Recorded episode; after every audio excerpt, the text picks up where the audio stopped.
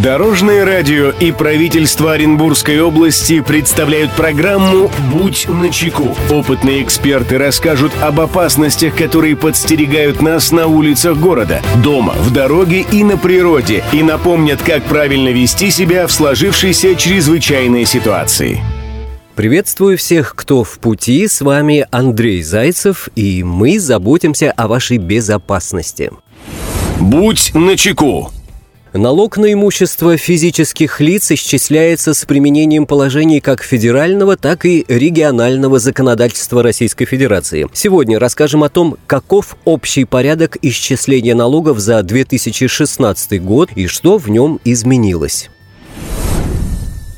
Здравствуйте, Дорожное радио. Подскажите, есть ли какие-то изменения, касающиеся транспортного налога за 2016 год? Или порядок его исчисления остался прежним?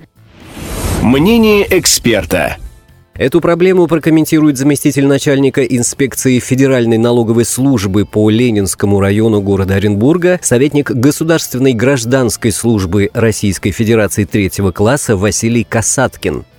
Общий порядок исчисления имущественных налогов физическим лицам за 2016 год остался прежний, за исключением исчисления транспортного налога. Так, при расчете транспортного налога за налоговый период, начиная с 2016 года, месяц регистрации транспортного средства, а также месяц снятия его с учета принимается за полный месяц.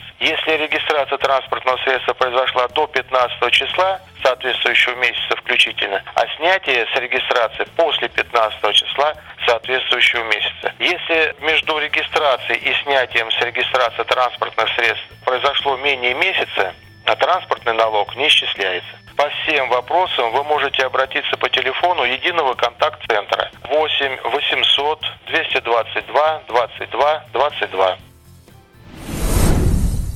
Друзья, берегите себя и всегда будьте начеку. Андрей Зайцев. Счастливого пути.